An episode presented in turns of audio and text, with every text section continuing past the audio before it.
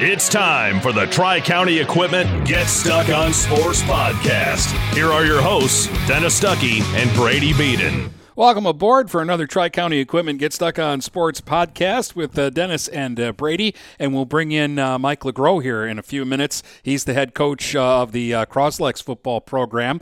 Did a great job uh, this year, and it's going to be fun. I can tell already mm. we're going to have a fun show today, and that's without me even picking on you, Brady. Yeah, well, I hope it's a good show because it'll have to hold everyone over until next week. We are taking Thanksgiving off. So no show Friday. We'll be back at it Monday. Hopefully, we can find a, guests that live up to the pedigree of our first three. I was gonna make him do it, and then he's like, "I got four dinners to go to." It's two, but okay.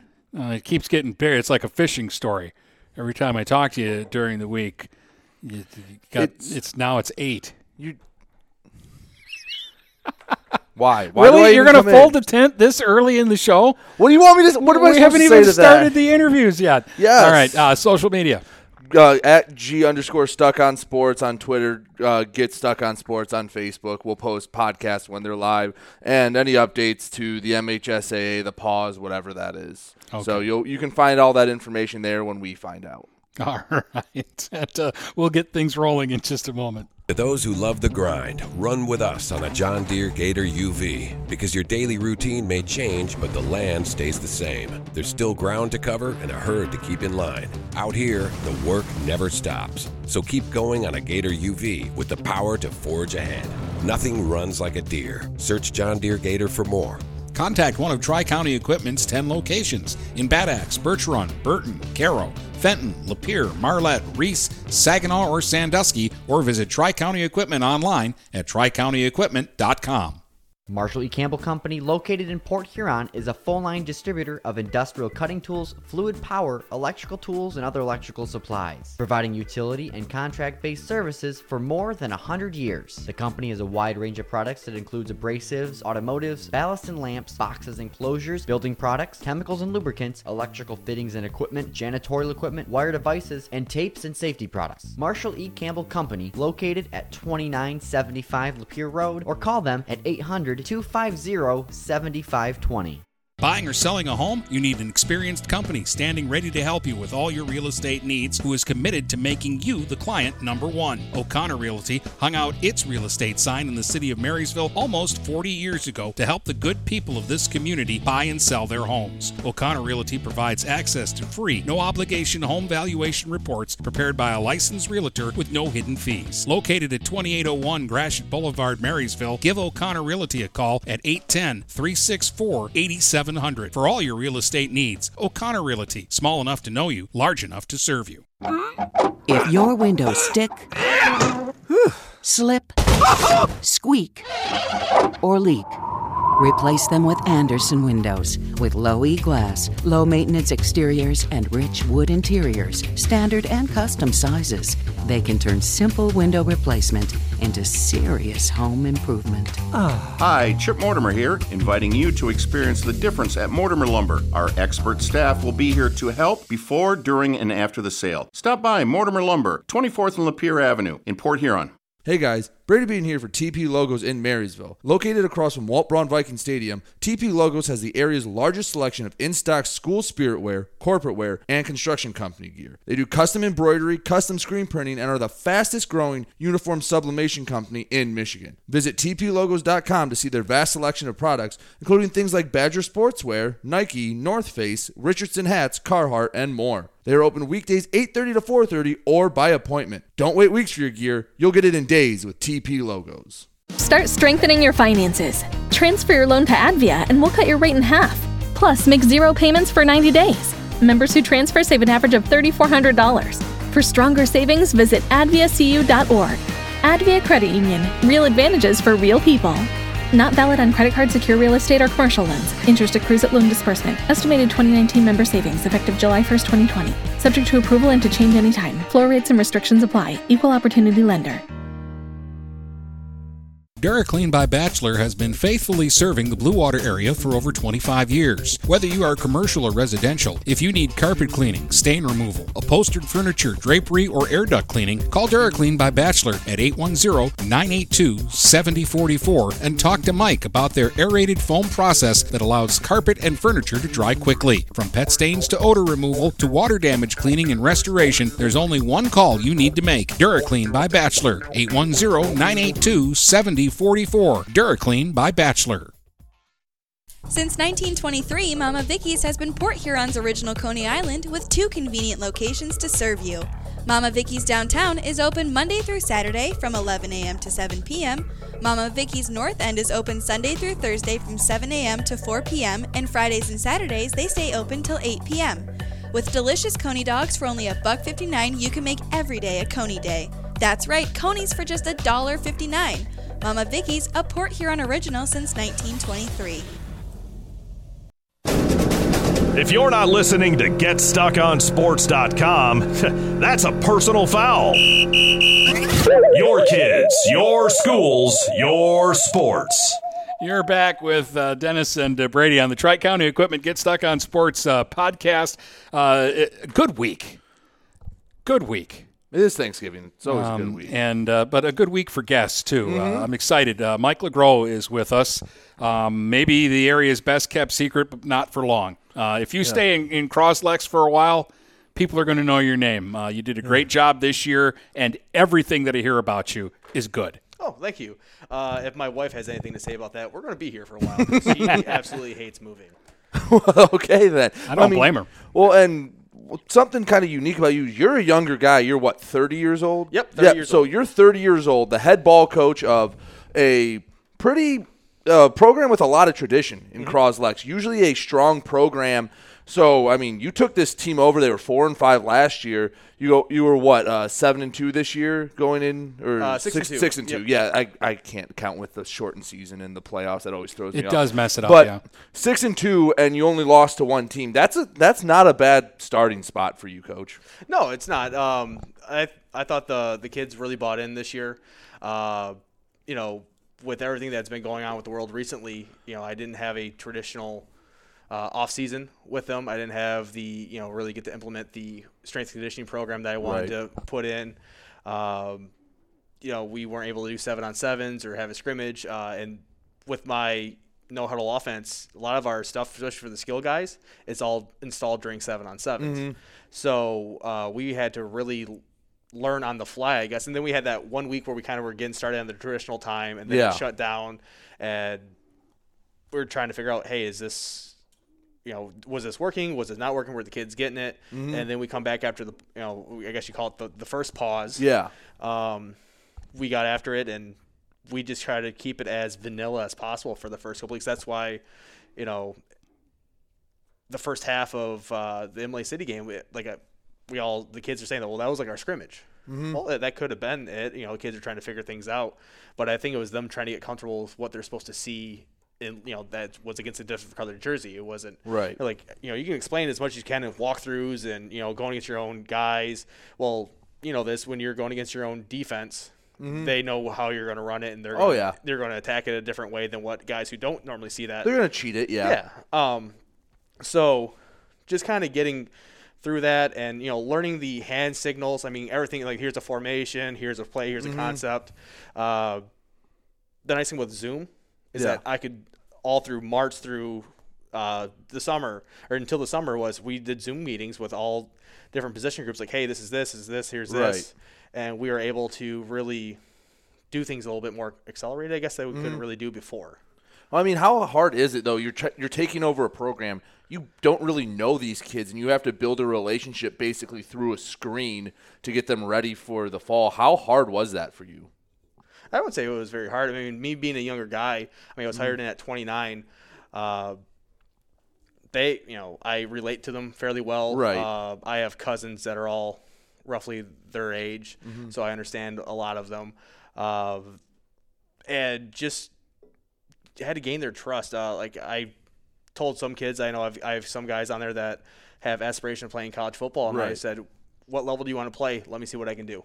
Mm-hmm. And uh, once you got a couple of those kids to see that I wasn't, you know, making that up, they're like, oh wow, this this guy really cares about me. I want him, you know, I want to work. I want to work for him. I want him. I want to do what I can do for him. Uh, and we were almost a perfect pair, perfect Mm-hmm. match. They had something to prove, and I've been doubted most of my life, and I had something to prove. Mhm. So it was one of those things where, like I said, it was just a good match. We both wanted to prove something this year. How different is it uh, a community like Croswell uh, compared to like kids who play in Saginaw or kids who play in Detroit or, or even kids who play in Port Huron? Um, is the smaller community? I, I know the tendency to, to, to be people really care about the team when the season is going on. They're interested in football, so you get a lot of uh, support from the, the community. But just the the kids in general, there seems like there'd be less to do for a kid in Croswell, so he'd be more focused on the things that he can do, like play football. Right. Uh, I think I made the that joke of that where, you know, what else is there to do in Croswell? Well, Come out and play football. And uh, you know, there's there's no movie theater. There's nothing like that. You know, if you want to go do something, it it's at least a half hour, 45 minute drive for you to go do something. Mhm. So a lot of the kids just decided to do sports. Um, that f- to our benefit. You know, we have kids that uh, come out that are just good athletes that care about just that one thing and they are really good at it. I mean, if there was other things to do, I wouldn't have the 50 plus kids showing to summer workouts. Um, you know, there's less distractions, I guess you can say. Uh, I love the small town atmosphere. I joke that since Croswell, Croswell Lexington is two towns into one, I pretty much have, it feels like it's two hemlocks. Yeah. it's it's like it's it's two hemlocks combined because that's where I, where I've coached before. It's it's literally the town of Hemlock and the town of Hemlock. Hey, let's combine in this one school, and because it's pretty much if you take the enrollment of Hemlock and you times and you double it, that's pretty much what we got here. Yeah, uh, people don't understand that there's actually a lot of schools in the area, so it's not like you're drawing from this big area because Peck kids go to Peck, Yale kids go to Mhm. Yale, Right. Sandusky kids go to Sandusky, Carsonville kids go to CPS. So you really just have your your two little communities. Yeah, and uh, they they love their football. Let me tell you. Uh, that's all I heard when, when I was going through the entire interview process was this town really loves football, and they do. Uh, people were trying to, you know, with the limit of people trying to get in, I've had people text me or the assistant coaches, "Hey, how can I get in? Right. How can I how can I help? How can I volunteer to be able to get into the game?" So we had a lot of people that wanted to do like chain gang. We wanted a lot of Mhm. people that wanted to do stats and you know film the game for us, just anything that they could done just to get in because they wanted to see the uh, see the games. And then we started streaming them on uh, on YouTube, Mhm. and I guess like the local restaurants in town were streaming it on their big screens at the uh, you know so people could watch them. It was it was pretty much it was a pretty big deal for everybody in town. Now, before the season even started, there just felt like there was a buzz around the team. I remember I went up for the the basketball team had a golf outing, and I went Mhm. up there with some buddies, and going out in that, there was just like people were just talking like they just it, I don't know, it felt different this year, and just coming in, we talked about it. There just there was this buzz around the football team, like you said, they were excited to play, and you didn't disappoint. I mean, the first Croslex's first playoff win since 2012. It's uh, I mean a very good season it's yeah it's like you said they love their football and you could definitely tell that maybe it's because they got you you new coach young guy exciting they were ready for this year Uh, they were, like I said, they they the especially my seniors, they definitely had something to prove. They wanted to show that that four and five year, you know, that's not them, kind of deal. They wanted to show that they are a team. They they wanted to prove that they belonged in the BWAC, and Mhm. that was our rally cry every every uh, week was prove that you belong, prove that you belong at the top. Um, I remember right before the Richmond game, uh, you know, they had it was say it was their second home game. I think it was their last home game of the year. It was their senior night, and uh, I know they had restrictions on who can come in, but there were people wrapped all around that parking lot Mhm. right there, ran that end zone where we're warming up, and you could just hear them. You know, it, it almost felt like it was a full house in there because they were just letting us have it in that end zone. and I brought them all together. I go, you hear, no one here respects us. They just think that it's going to be another year where they're going to beat us here by 40 points, and they're going to go about their business. I go, you're going to come here and you're going to gain their respect by beating them on the field. And we go out and put 36 on them and they don't score a point. And we went right back to where we were warming up.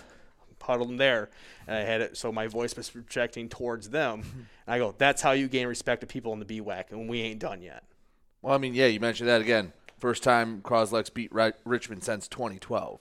So you kind of like, as a coach, as my chair decides to slide down on me, um, as a coach, you know, kind of getting rid of those those negative things that people say. Because I think we talked about it with Imlay City. Yeah. Uh, they knocked off uh, who who was it that they beat? Uh, Almont. For the they- fir- the- first time, yeah. and uh, with Armada beating Richmond for the first time in so many years, just getting those negative things that people say, well, you, oh, you, you've done well, but you haven't gotten this, haven't gotten this.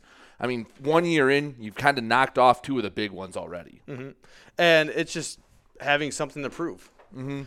Um, you know, I've had naysayers most of my life tell me that you know I'm not going to amount to anything when, when it comes to this game of football. I was told that in high school by my own classmates. I was told that by my family when I you know went to college and played. They're like, oh, you know, you'll be back. You know, big, you know, Right. because they, you know, being uh, me being a former D three player and us being so close to Elma is that people are like, oh, I don't know if he's going to make it, kind of deal.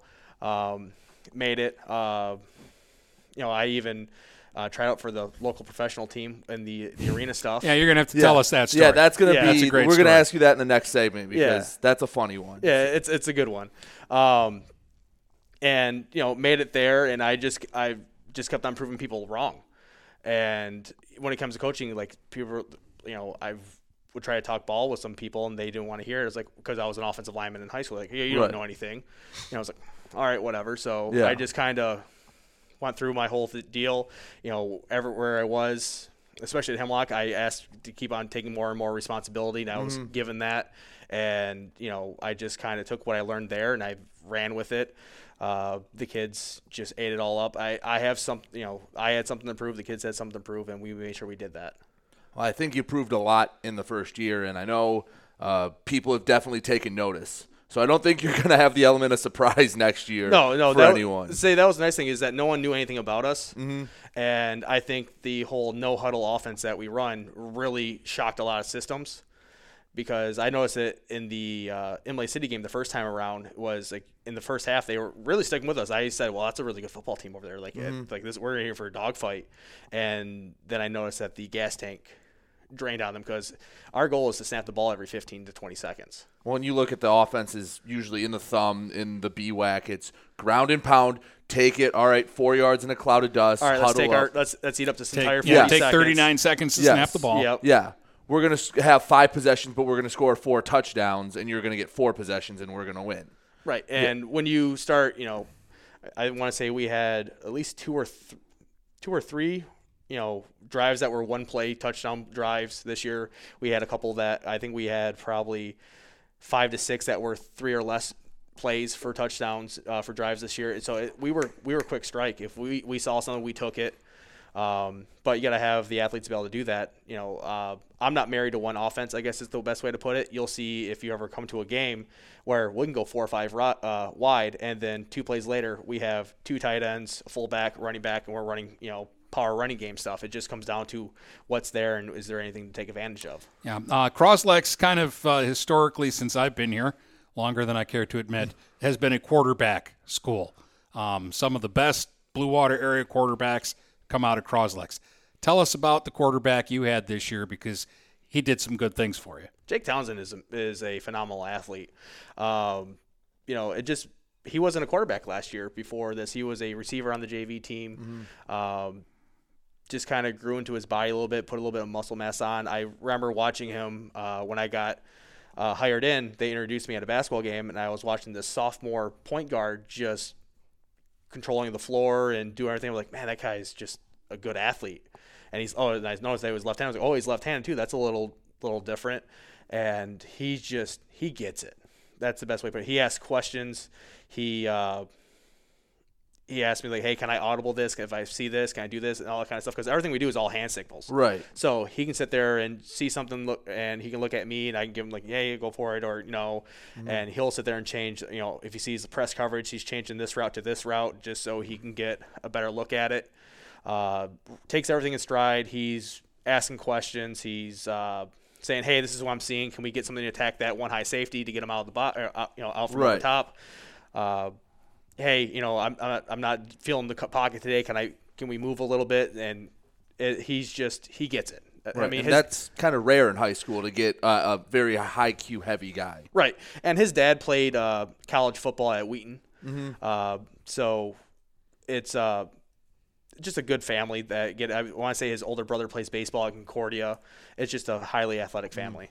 Yeah, there's, there's been Townsends for a long time. Oh, yeah. Crosslex. It's kind of like, is there a Schweihofer at uh, St. Clair? Right. and, and and the seven games that he played in, uh, threw for I think just over 1,200 yards, uh, for 17 touchdowns, and ran for another six touchdowns and about 250 yards. So I mean, he had a he had a great uh, first season in the offense.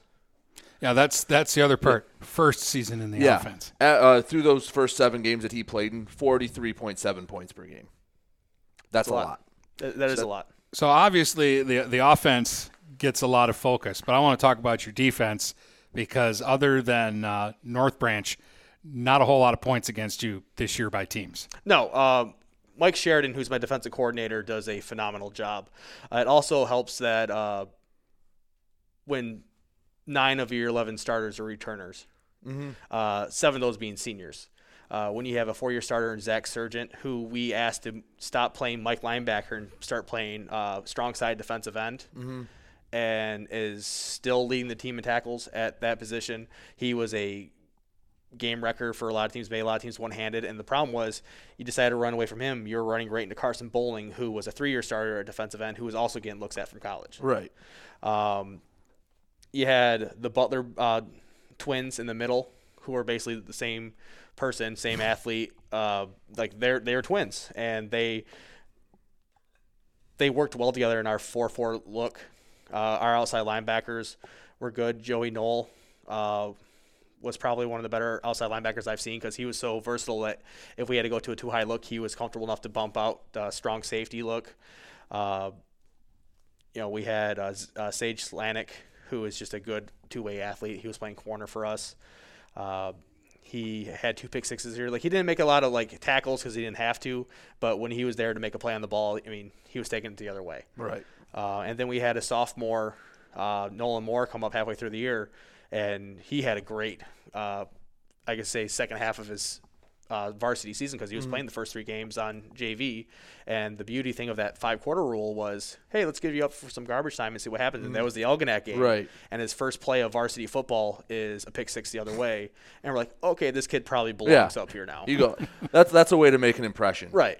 You're you're in the game one play, boom, six points. So, all right. Do we need to take a break? We'll take a break, and then I want to I want to come back and we'll ask uh, coaches a story about uh, playing some some pro football. Oh yeah. this will be good. We'll be right back. To those who love the grind, run with us on a John Deere Gator UV because your daily routine may change, but the land stays the same. There's still ground to cover and a herd to keep in line. Out here, the work never stops. So keep going on a Gator UV with the power to forge ahead. Nothing runs like a Deere. Search John Deere Gator for more. Contact one of Tri County Equipment's 10 locations in Bad Axe, Birch Run, Burton, Caro, Fenton, Lapeer, Marlette, Reese, Saginaw, or Sandusky, or visit Tri County Equipment online at tricountyequipment.com. Marshall E. Campbell Company, located in Port Huron, is a full line distributor of industrial cutting tools, fluid power, electrical tools, and other electrical supplies, providing utility and contract based services for more than 100 years. The company has a wide range of products that includes abrasives, automotives, ballast and lamps, boxes and closures, building products, chemicals and lubricants, electrical fittings and equipment, janitorial equipment, wire devices, and tapes and safety products. Marshall E. Campbell Company, located at 2975 Lapeer Road, or call them at 800 250 7520. Neiman's Family Market, located in St. Clair, is family owned and operated and involved in the community. Neiman's has created a shopping experience providing a variety of quality products, specialty items with superior customer service. Whatever your grocery needs are, from meats, bulk food, bakery items, produce, or even floral, Neiman's Family Market has what you will need. Entertaining? Neiman's has a full deli and they do party trays. Check out our new mobile website and see weekly specials, coupons, and recipes. Open 6 a.m. to 9 p.m. all week long. Visit Neiman's Family Market in St. Clair. You'll be glad you did. Since 1894, Ameriprise Financial has worked for their clients' futures, helping millions of Americans retire on their terms. Work with Ameriprise Financial Advisor Dave Betts, and together you'll develop a customized plan for your retirement. Discover the one to one relationship you deserve. Call Dave Betts today at 810 987 5370. Office is located at 527 Huron Avenue, Port Huron, Michigan. Investment advisory products and services are made available through Ameriprise Financial Services, Inc., a registered investment advisor. Start strengthening your finances. Transfer your loan to Advia and we'll cut your rate in half. Plus, make zero payments for 90 days. Members who transfer save an average of $3,400. For stronger savings, visit adviacu.org. Advia Credit Union. Real advantages for real people. Not valid on credit card, secure real estate, or commercial loans. Interest accrues at loan disbursement. Estimated 2019 member savings effective July 1st, 2020. Subject to approval and to change anytime. Floor rates and restrictions apply. Equal opportunity lender. The City of Marysville continues to strive to be a great place to visit, a better place to live, and a great place to open a business. Go to our City of Marysville webpage at cityofmarysvillemi.com to find employment opportunities, business assistance, learn about our outstanding Marysville public school system, or just book a round of golf at Marysville Golf Course. Marysville, a great place to visit, a better place to live, and a great place to open a business. And remember, the sun always shines in Marysville. Precision Care has been locally owned and operated in Marine City and has served the Blue Water community for over 25 years. Precision Care is the leading property and landscape contractor in St. Clair County. Always looking to hire the best people, check out their website at precisioncarellc.com. Click on the application for employment tab and send in your resume today. Precision Care is a proud supporter of local athletics at all levels. Call today at 810-765-7968. For all your landscaping needs, it's Precision Care LLC. If you're not listening to GetStuckOnSports.com, that's a personal foul. Your kids, your schools, your sports.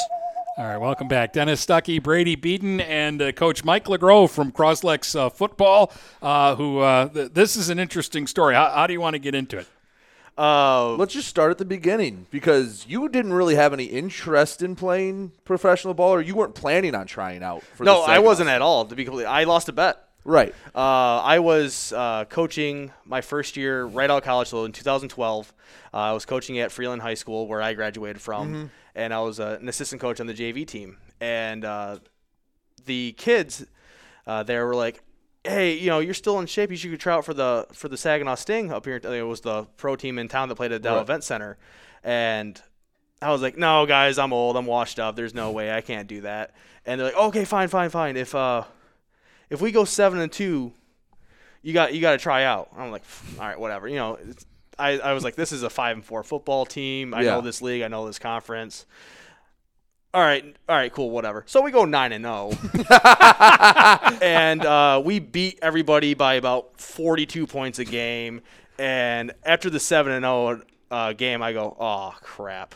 Like, did you forget about it and then someone reminded, or is that in the back of your head after every game? It was in the back of my mind. Like You're I was, like, hap- I was "Oh," happy I was winning, but I was like, I gotta get back into shape. I gotta, Yeah. you know, I gotta do this, I gotta do that. Um, and I was thinking, well, what's the best way for me to probably play? And I was like, oh, I gotta become a center. So I was a left tackle. I was a tackle in high school. I was a guard in college, and I just slowly kept on making my way towards the middle. Mhm. And uh, I also taught myself how to long snap.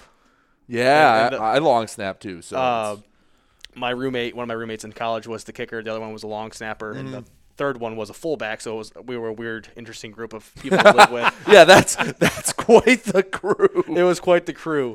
Um, so when I, Kickers might be the only people worse than goalies. uh, th- uh, if if my buddy Michael Gala is listening to this, he wa he was a different kind of dude. He was a kicker punter who uh, I remember he came back from practice like, oh man, today was a good day. And me and my fullback buddy who just got done beating the crap out of each other, Right. We're like. What are you talking about? It was a good day. It was 100 degrees out, and we were just out there for four hours. It was not a good day. we had a kicker um, at Wayne State that by the he was like a sixth year senior. By the end, he knew like he'd do the kicking and what the the periods were, and he'd leave like thirty minutes into practice, and no one ever knew or they didn't care because like he'd kick, do his thing, and just leave. Yeah, yeah, yeah that's pretty much it. When it wasn't it wasn't what a special team session, he was out there just playing catch or just Oh, yeah. water or whatever with his with our other roommate who was long snapper who did nothing else besides long snap. So they were just playing catch all day. Mm-hmm. Yeah. Um, Maybe once in a while you have to be a pawn for a scout team and stand in a position just to get a look. Maybe. No, nope, nope, Oh, no, now, oh no, not at Albion. You're gonna have a ton of guys. Oh yeah, we had a ton. that. We had a ton of guys be able to do that. But yeah, I uh, taught myself how to do that. I tried out, uh, made the training camp roster. Mm-hmm. Uh, my first year in, I actually got cut, and I had to, you know, try to figure out like, okay, like, so yeah, I did. it. I knew I was going to make it, that Right. kind of deal. And then some team in Flint, the Flint Fury, who was a semi-pro team there, called me, goes, hey, we, uh, do you want to come play? I was like. Maybe you, you gonna pay me money? Like I'm not just gonna, I'm not just gonna come here and show up. Right. And he was like, "Oh, we're gonna be playing in the uh, the CIFL with the Saginaw Sting and all them." Right. He goes, "We got to, you know, a team dropped. We had to fill in." I was like, Which, for those listening, if you remember the Port Huron Patriots, Predators, or Pirates, that's the same league that we're talking about right Yeah. now. Right. It was And, at one and point. often was- they would play semi-pro teams from Detroit to fill the Right. schedule. And then at one point it was called, I think, the the GI GLIFL. it is was the Great Lakes Lakes Football League briefly. "Yeah," Or and the- then it was yeah. the CIFL, then the AIF, and then Yeah, or yeah, there was all all kinds of stuff. But uh, so I was like, "All right, cool, whatever." I'll, I mean, I mean, I guess I'll play. You know, see Mhm. where it goes. And uh, actually ended up playing at uh, McMorran. Uh, we beat Port Huron. believe Oh it or yeah, not. everyone did. Wait, no, no, but I'm Oh. saying we were. It was a Oh. semi-pro team. Oh, oh. I remember that game. They Yeah. tried a drop kick at the end of the game. They did. They missed it. yeah. So we went out there. If, if anyone knows anything about arena football, was that uh, this is a pass first, like Mm-hmm. 50 passes a game. We went out there. I'm playing uh, the right guard tackle spot. My college roommate is playing fullback. Uh, Kyler Ellsworth, if you guys remember that name at all, Kirk Ellsworth uh, No. from Goodrich. Okay. Uh, that was, it was Kyler the one, the older one, or the Kirk? I can't, who, which one? Which one played at State? I don't. I'm not sure. There, there was one that was a walk on at state, played in the Rose Bowl. His older brother was playing tailback for us. Okay. And we're just running, you know, leads and powers and dives and arena football. And Right. Which again, if, if you don't know, you're pa- playing on a hockey rink basically Yes. with carpet on top. Uh, uh, yeah, it is. But that's San- how the Pirates won the first year. Rayshon Askew, Mm-hmm. they just gave him the ball 30 times a game, and he wore the other team down. uh, carpet. Carpet is generous. It's sandpaper. They, yeah, I, I remember. And if you don't know, I did. I was the mascot for the Patriots when I was in high school. So we've been in the same building before. Yes. So that is small world. Um, but after that first year, uh, I decided like, oh, I guess I'll play. I'll try the semi-pro thing for Mhm. summer, and I played with the Flint Fury out uh, at Wood Stadium. Beautiful facility. It just you know needed a little TLC while I was there. Uh, played on the same stuff. It was AstroTurf. It was. Oh, yeah. It, it was. It was not fun to get tackled on that. Uh, then I was like, oh well, I guess I I got invited to work out again with the Sting. Made it for two more years off of that. Um, got to say cool things like I tackled Juice Williams, Right. Uh, who's a Rose Bowl quarterback. Uh, I mean, I had teammates who were in the NFL for you know they had their cup of coffee there, and you know were trying to get their way back up there. It's, it was such a weird grab bag of talent because you have guys like that that like got on a roster or like got invited to a training camp and just Right. kind of washed out or came back home. like I, I remember uh, my first start. Uh, we were playing the Chicago Blitz, and I'm in the huddle, and next to me is a two two year starter at Purdue. Mhm. My other tackle next to me was a you know a two year starter at some other you know D1 school. The quarterback was uh, like the third or fourth string quarterback during preseason with the New Orleans Saints. And I'm sitting there like I should not be here. like it's one of these things should not belong, and it is me. Uh, I mean, I, I mean, I'm not small in anything. I'm I'm like 6'2", and I was playing. I think my playing weight was 295. Right. But these guys next to me were both like 6'5", Mhm. 330, and made me look extremely small. I mean, it was it was uh, and insane. people don't realize the level of just size that the, the top tier athletes are. No, it, it is it is completely insane. I remember we were playing uh who I can't remember who it was, but the nose tackle across from me was like a third round draft pick for the for the Rams from like LSU. And I'm sitting there I'm like I'm from Freeland. I graduated with 130 people. What am I doing Yes. here? And Not, uh, not only do they get bigger, but they don't slow down. They get faster. Oh no, no! It, it, it, is, it is it is very much uh, the welcome to college or welcome to pro ball moments. Uh, I remember my freshman year in uh, college, I was lined up, and Freeland is a Division five school. Uh, you know, your average defensive end's probably Mm-hmm. what six foot, maybe 200 pounds. I'd say that's a bigger defensive end. Yeah, in high school, yeah, it's definitely a bigger defensive end. You get to 200, you're you're a beefy guy, Yeah. especially at a small school. And I remember I lined up for my first one-on-one pass rush, and I look up and here's this six foot four, 245 pound uh, man Mm-hmm. from uh, Chattanooga, Tennessee, uh, and he was a redshirt sophomore, junior, somewhere around there. Mm-hmm. And I went to go kick back, and he just stabs me in the chest with his hand. I like don't know what to do with myself, and he just dumps me, and I'm like, oh this is college football. This is going to be fun. Like that was day one Right. for, for full pass. I'm like I'm in. I'm into this for four years. Oh my god! Like Which I know there's a lot of talent in this area, but people have to realize just because you're good for the Blue Water area, just because you're the best in the BWAC or the MAC Silver, does not mean you're anything when you go to a college team. Everyone was that good on a college And that's team. every sport. Yes. Every sport you play. I had a uh, I had a teammate that was drafted by the Lions Mhm. uh, back in 2012, Chris Yeah. Greenwood, uh, and that that was the best athlete I've ever seen in my entire life, and he didn't make it. Right. kind of deal. Like he got he, injuries got him. He you know bounced from team to team. And this guy ran a 4.34 40. He had like a 45 inch vertical. I remember we were playing like pickup basketball, you know, in the middle Yeah. of winter, just because we were bored and we didn't know what to do. That's all you could do at Albion. yeah, right. And uh, he comes out of the uh, weight room after he gets done with the workout. And the ball rolls. I'm like, "Hey, Chris, bring the ball back over here." He just takes a couple of dribbles, two steps, and 360 dunks it. We're like, "Get out of here! You're not playing with us. like, just get out of here." Yeah. Like the offensive linemen are here. Get out of here. Like we don't Right. need that. Uh, but he was just insane. And going out to practices, I remember my senior year. Uh, you know, we're going down to our game field because we practice because we just got turf put in, so we, that's where we practice too. And walking down the steps, Arizona Cardinals, Jacksonville Jaguars, Green Bay Mhm. Packers, Baltimore Ravens scouts just lined up just to look at this guy, and he was unbelievably fast, unbelievably gifted, and. I remember when he, well, I talked to him after he was, you know, done playing. I go, "You didn't make it, man." He goes, "I goes, no, I tried Canada for a little bit. It wasn't for me. Uh, you know, I'm just going to go to work now." Yeah. And I was like, "This dude didn't make it." Yeah. Like, what makes it? Like, what what kind of guy makes it if that's not what makes it? Like that's the it's the one percent of the one percent. I had a Right. teammate, offensive tackle. His name was Nate Thieker. He was a grizzly bear of a human being. He was six four, maybe six five, built like a Mack truck, and he like you watch game film and he would just maul people, Right. annihilate them. He got a, he was on the practice squad for the New Orleans Saints for I think one year, and maybe was signed to a practice squad for ten days total after that. And he and I'm like, that dude was the like he got mad once in the locker room, and I've never seen so many grown men just go, nope, don't talk to me, turn around and shrink in size. And yeah, like you said, that doesn't make it. Like, what, does? What, like, what makes it? Um, Barry Sanders. Yeah. Yeah, right. Uh, another f- funny thing: uh, a kid that I played against in high school, who ironically went to Hemlock. Mhm. Uh, his name was Zach Matthias. He ended up going to Wisconsin, played in a couple of Rose Bowls, Mhm. and he didn't make it, but every one of his teammates did.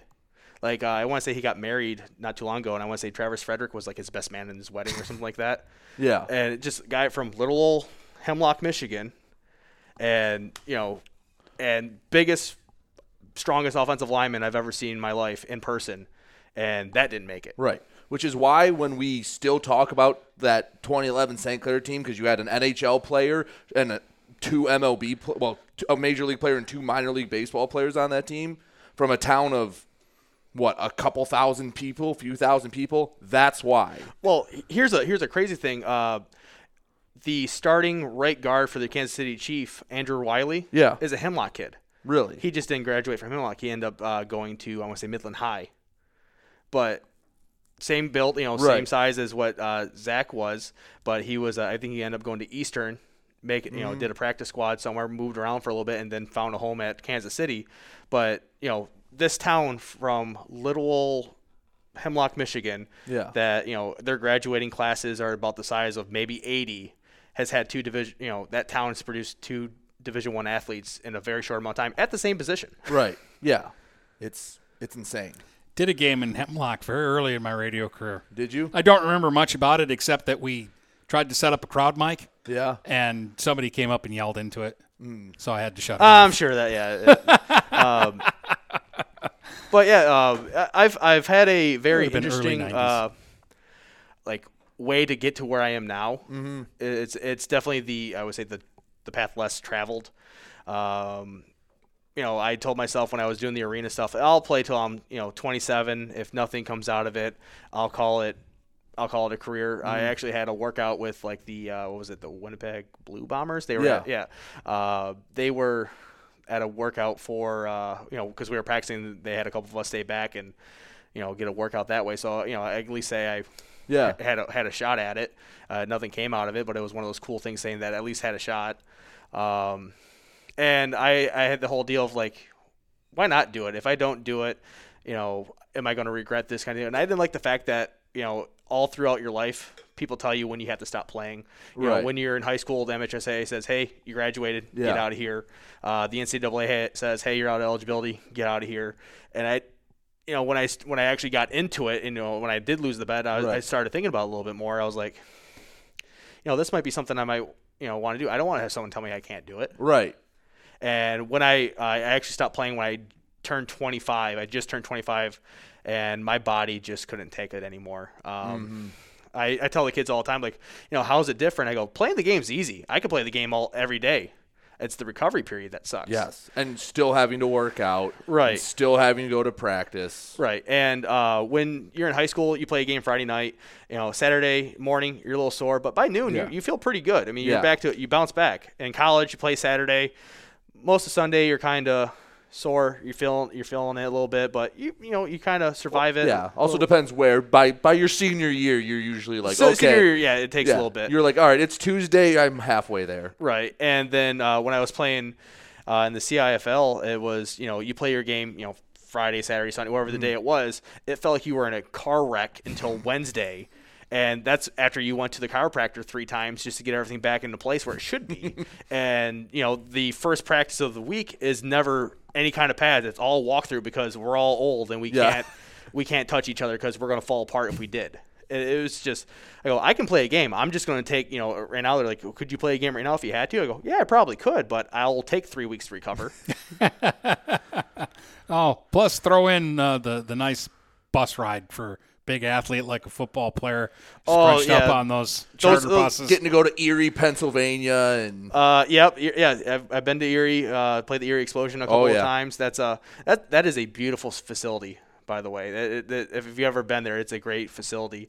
Um, you know, I got to say I've been in cool places like you know McMorran is a pretty Right. cool place. When I- you went to Chicago, did you have to play in that like makeshift youth soccer? Yeah. Yeah. Yeah. That, that they put a tar- so it's an indoor soccer arena, and they put a Oh, so they didn't use Sears No. Field or whatever that's called. No, no, no. Uh, I want to say used to be uh, called. Detr- when Detroit had a team, Detroit Thunder. I think Yeah. they were. They played at like the Taylor Sportsplex. It wasn't even. yeah. Uh, well, then they played in McMorran. 'cause Yeah. the but anyway, at this place in Chicago, they it was an indoor soccer arena, and they put a tarp in front of the net because it was like built in. Yep. So they just put a tarp there so you wouldn't go into it, and when you kicked an extra point in the one end zone, it would go get, get caught in the lights because the things that held the lights up were too wide. So it would go in, hit a light, and just sit it, there. it was a very much a makeshift, like you made it up in your backyard kind of deal Yes. to make it work. There, a lot of stadiums or arenas had their own like house rules, Mhm. and that was like one of the ones for that.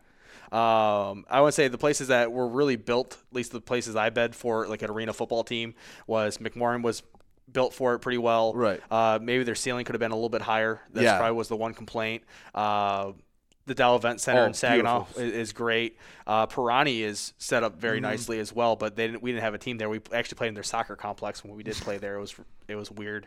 Um, and uh, uh, what was it the Erie, Pennsylvania Yeah. one was another one that w- that was just set up perfectly for it. it actually, I want to say they're like the one of the G like the Erie s- like Bayhawks, who was the, like the Mhm. G League team for whoever in the NBA. That's where they play too. So it was kind of a nice facility. did you ever play in Dayton? Was it Hara Arena? Huh. No, I didn't. I didn't. Okay, because I Nope. know they had You're a lucky. Because I know you spent a lot of nights in Dayton. Yeah, uh, th- that's a hockey setup. That was brutal. Absolutely brutal. All right. I think we've rambled on long enough. Let's pay some bills and we'll have some more to talk about. All right. Buying or selling a home? You need an experienced company standing ready to help you with all your real estate needs who is committed to making you the client number one. O'Connor Realty hung out its real estate sign in the city of Marysville almost 40 years ago to help the good people of this community buy and sell their homes. O'Connor Realty provides access to free, no obligation home valuation reports prepared by a licensed realtor with no hidden fees. Located at 2801 Gratiot Boulevard, Marysville, give O'Connor Realty a call at 810 364 8700 for all your real estate needs. O'Connor Realty, small enough to know you, large enough to serve you. Hi, Chip Mortimer here. So much depends on your roof. Mortimer Lumber proudly features the Landmark Series shingle from CertainTeed Roofing. Landmark shingles come in many colors to surely enhance the look of your home. Landmark shingles offer a limited lifetime warranty, so you can be assured your roof will last for generations to come. Stop by Mortimer Lumber at 24th and Lapeer in Port Huron. Our expert staff will be glad to help answer all of your questions. Mortimer Lumber has locations in Port Huron, Imlay City, Sandusky, and Bad Axe. Neiman's Family Market, located in St. Clair, is family owned and operated and involved in the community. Neiman's has created a shopping experience providing a variety of quality products, specialty items with superior customer service. Whatever your grocery needs are, from meats, bulk food, bakery items, produce, or even floral, Neiman's Family Market has what you will need. Entertaining? Neiman's has a full deli and they do party trays. Check out our new mobile website and see weekly specials, coupons, and recipes. Open 6 a.m. to 9 p.m. all week long. Visit Neiman's Family Market in St. Clair. You'll be glad you did.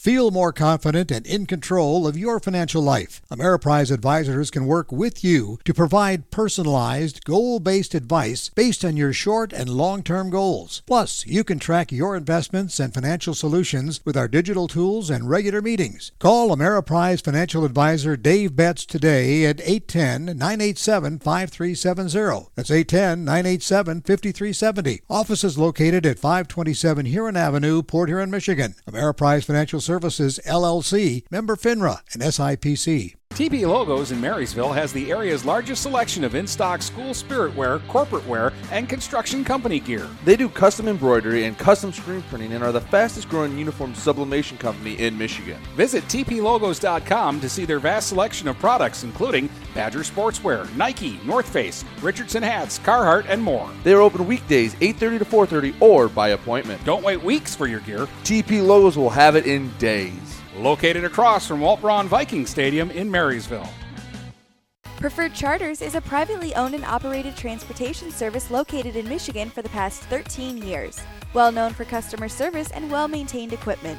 From sightseeing tours to conventions, corporate transfers, sports teams, parades, sporting events, and private charters, Preferred Charters has the wheels and wherewithal to ensure the smoothest ride with drivers that are the best in the business. Call 810 982 7433 and let Preferred Charters do the driving.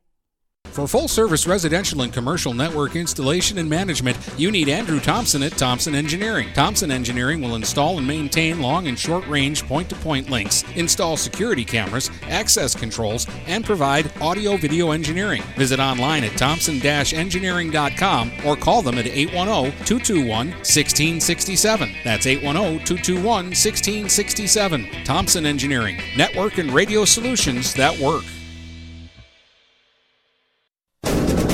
If you're not listening to GetStuckOnSports.com, that's a personal foul. Your kids, your schools, your sports.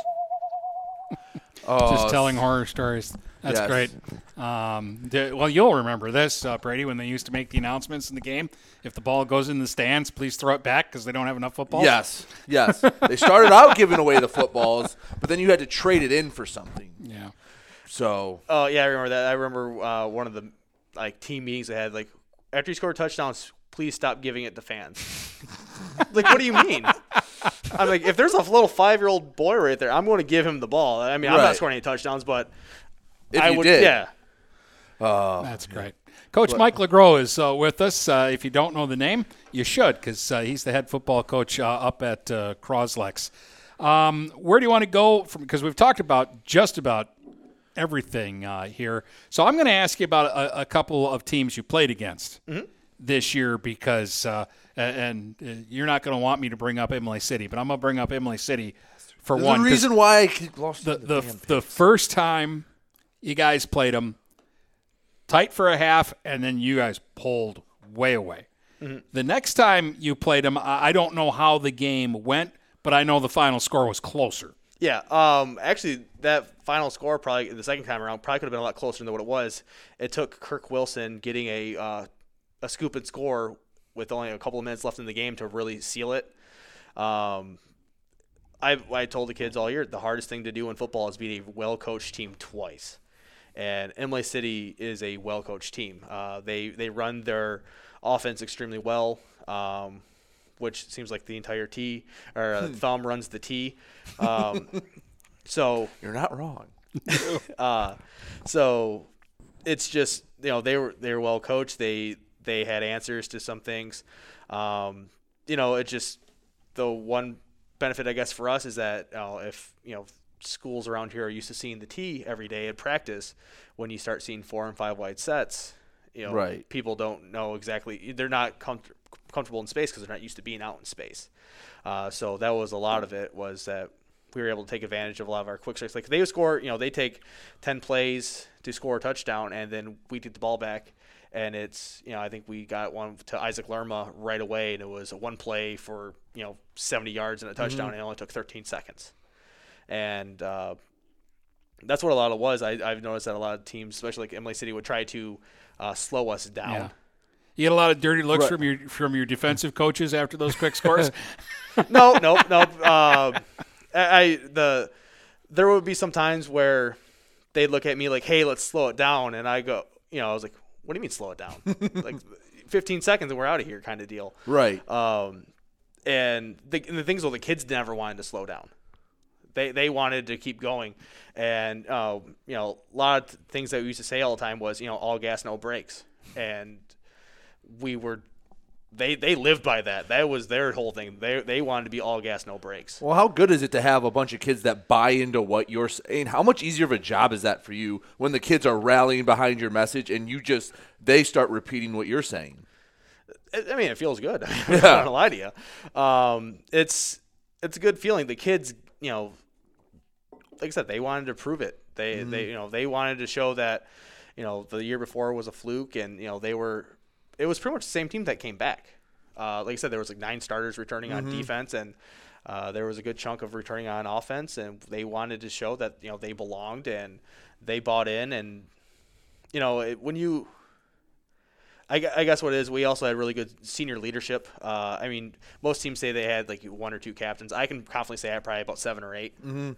and uh, to the point where you know one of the nice things about this year, I guess you can say, is that you could only do one captain to go out and do the hand, you know, the coin flip and the Mhm. handshake, or I guess you can you can do a handshake. It was like you know Right. wave, and you know they flipped a coin and they went from there, and it was a different kid every week because that's how many, in my opinion, how many captains I had and it was just if something wasn't going right somebody was on someone to get it going uh, i didn't have to do a lot of you know correcting in practice because the kids were correcting themselves they would like if i sat there and i you know called a play and a kid ran a uh, dig instead of an out Right. you know jake's over there telling what do you you know it's it's a you know Mm. run this it's this concept here's our rule this is what you're supposed to do and it, when it comes from the kids, it seems to resonate a little bit lou- Right. louder than if it comes from one of the coaches saying, "Hey, remember, you know, on this play, you got to have a, you got to run an out, not a dig." Right, because I mean, the, I mean, I always heard uh, playing that coach-led teams are good, player-led teams are great and elite.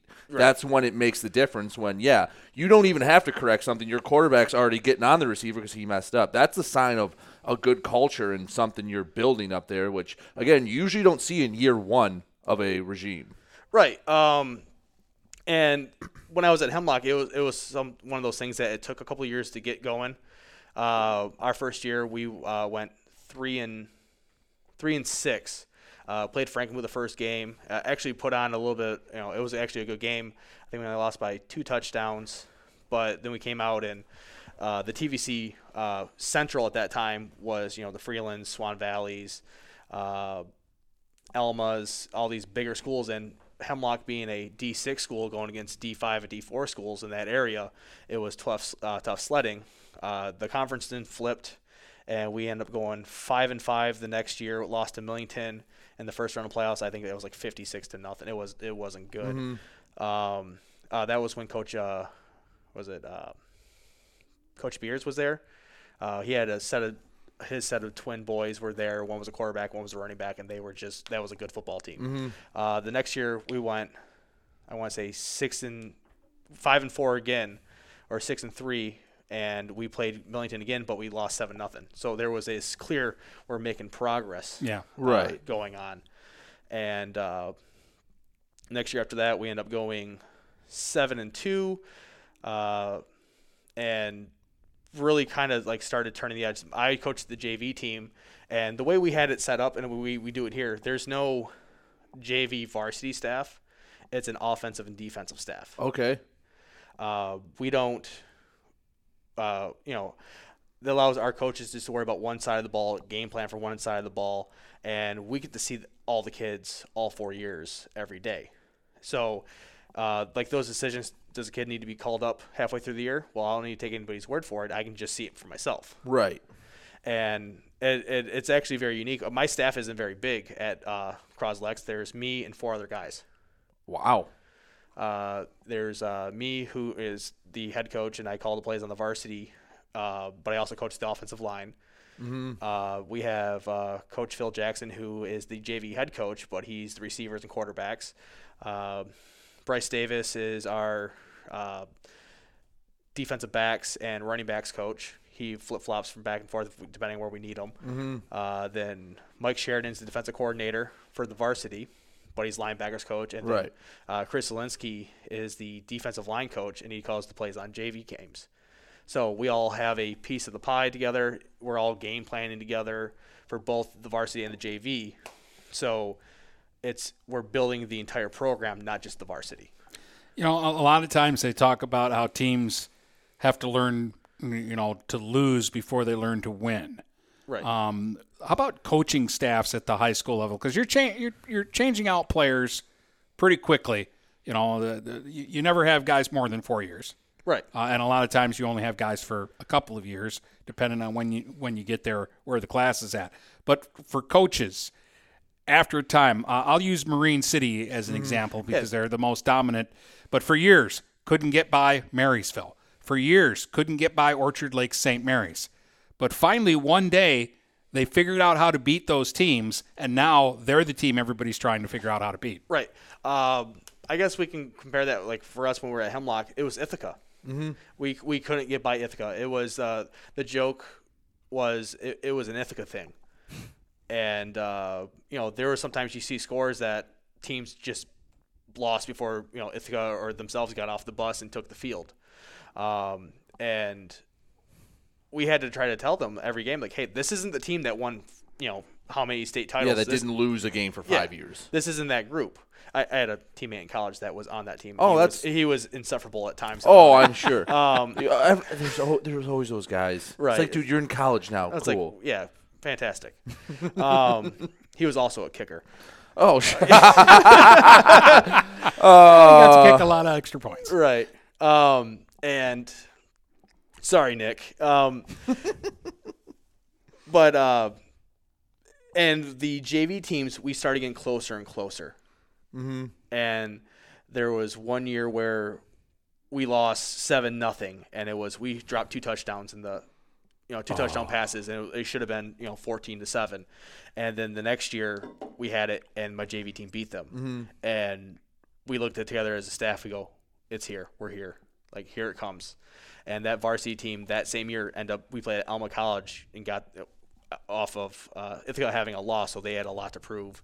They lost to I think Pewamo that first week by a little bit, and they were okay. They're they Mhm. they responded back pretty good.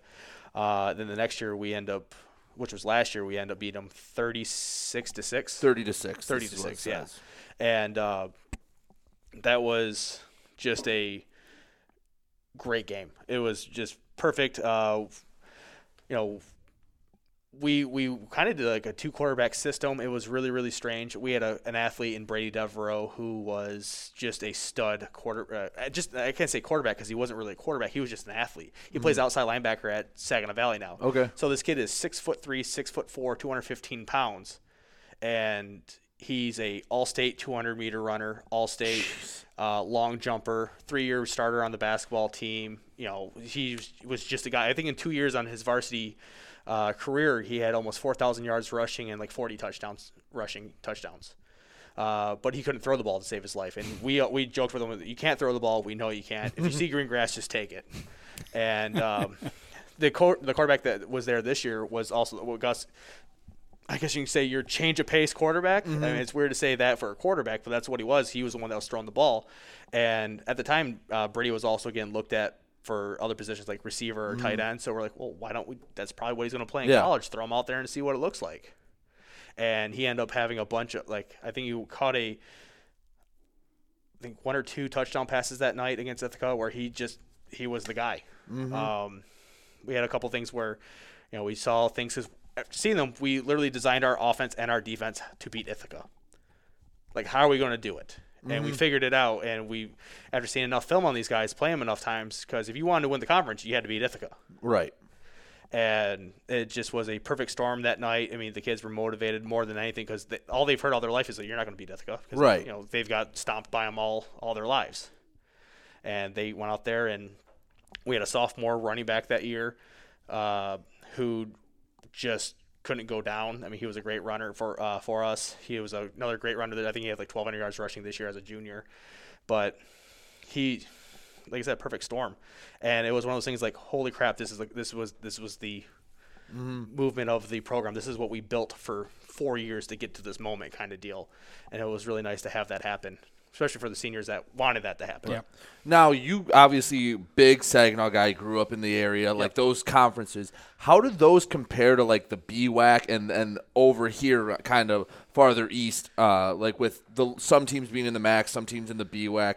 How does it compare, and what do you what would you like to see?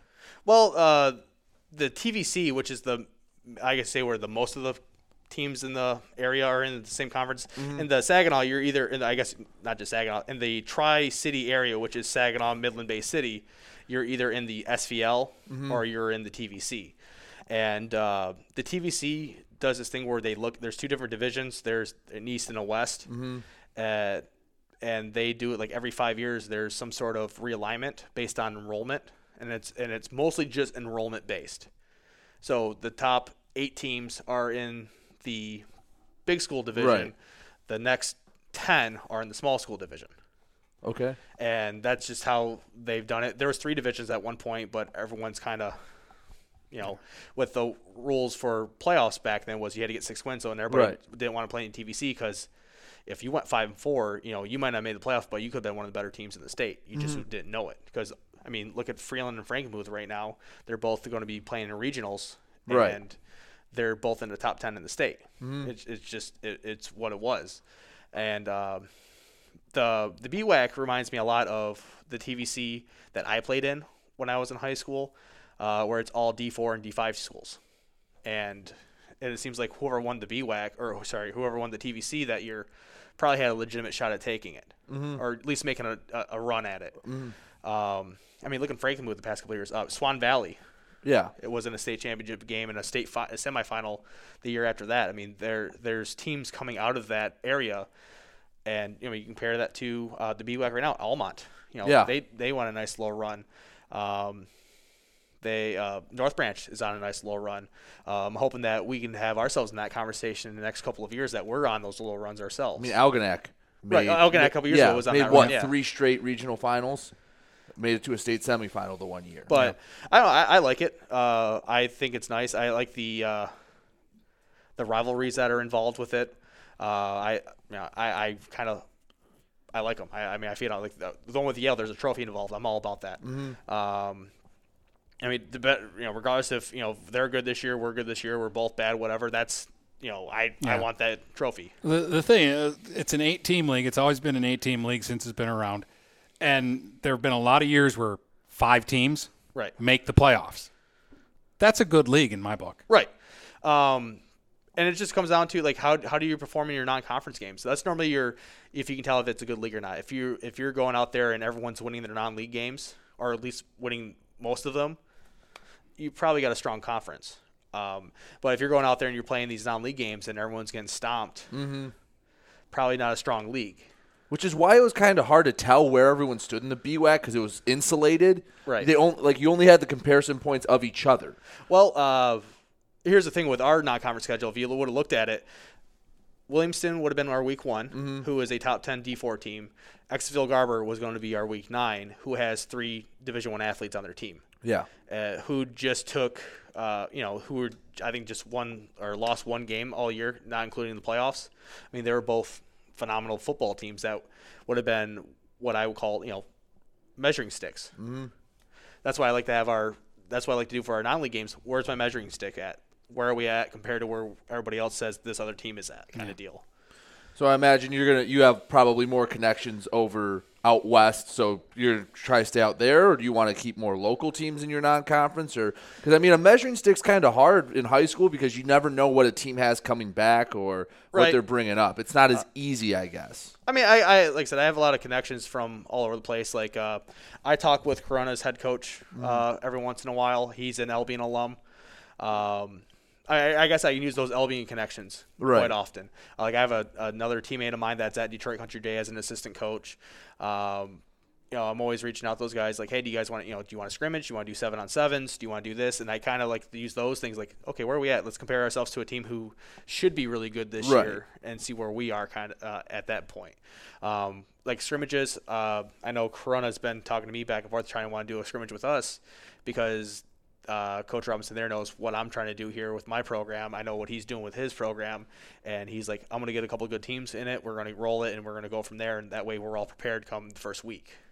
Coach, we're definitely going to be bringing you back. Yes.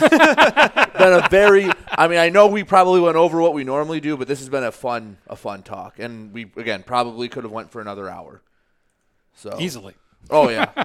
so thank you for coming in. Yeah, no problem. And thanks for reaching out. That you make our lives a lot easier. You make our listeners' lives a lot easier.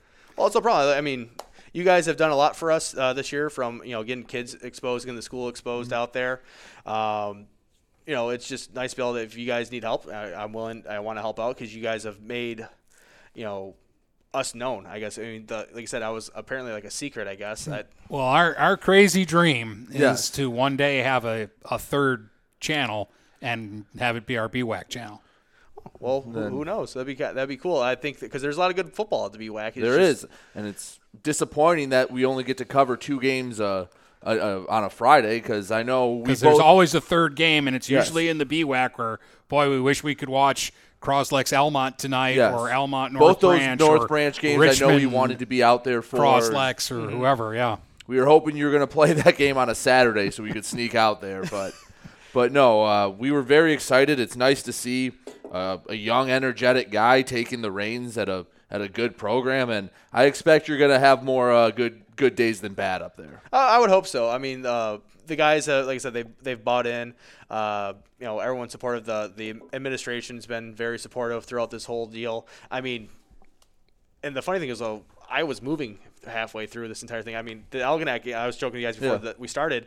Uh, like the moving truck was somewhere on 46 while kickoff was happening, and and there was a lot of things going on. I was driving from Saginaw two hours one way for most of the most of the season, just to make things happen. When you have a, a wife and a one year old at home, my my wife has been great through this entire thing. It's it's it's been a very fun, interesting experience for my first year, and I, I was I was glad that it could been as successful as it was.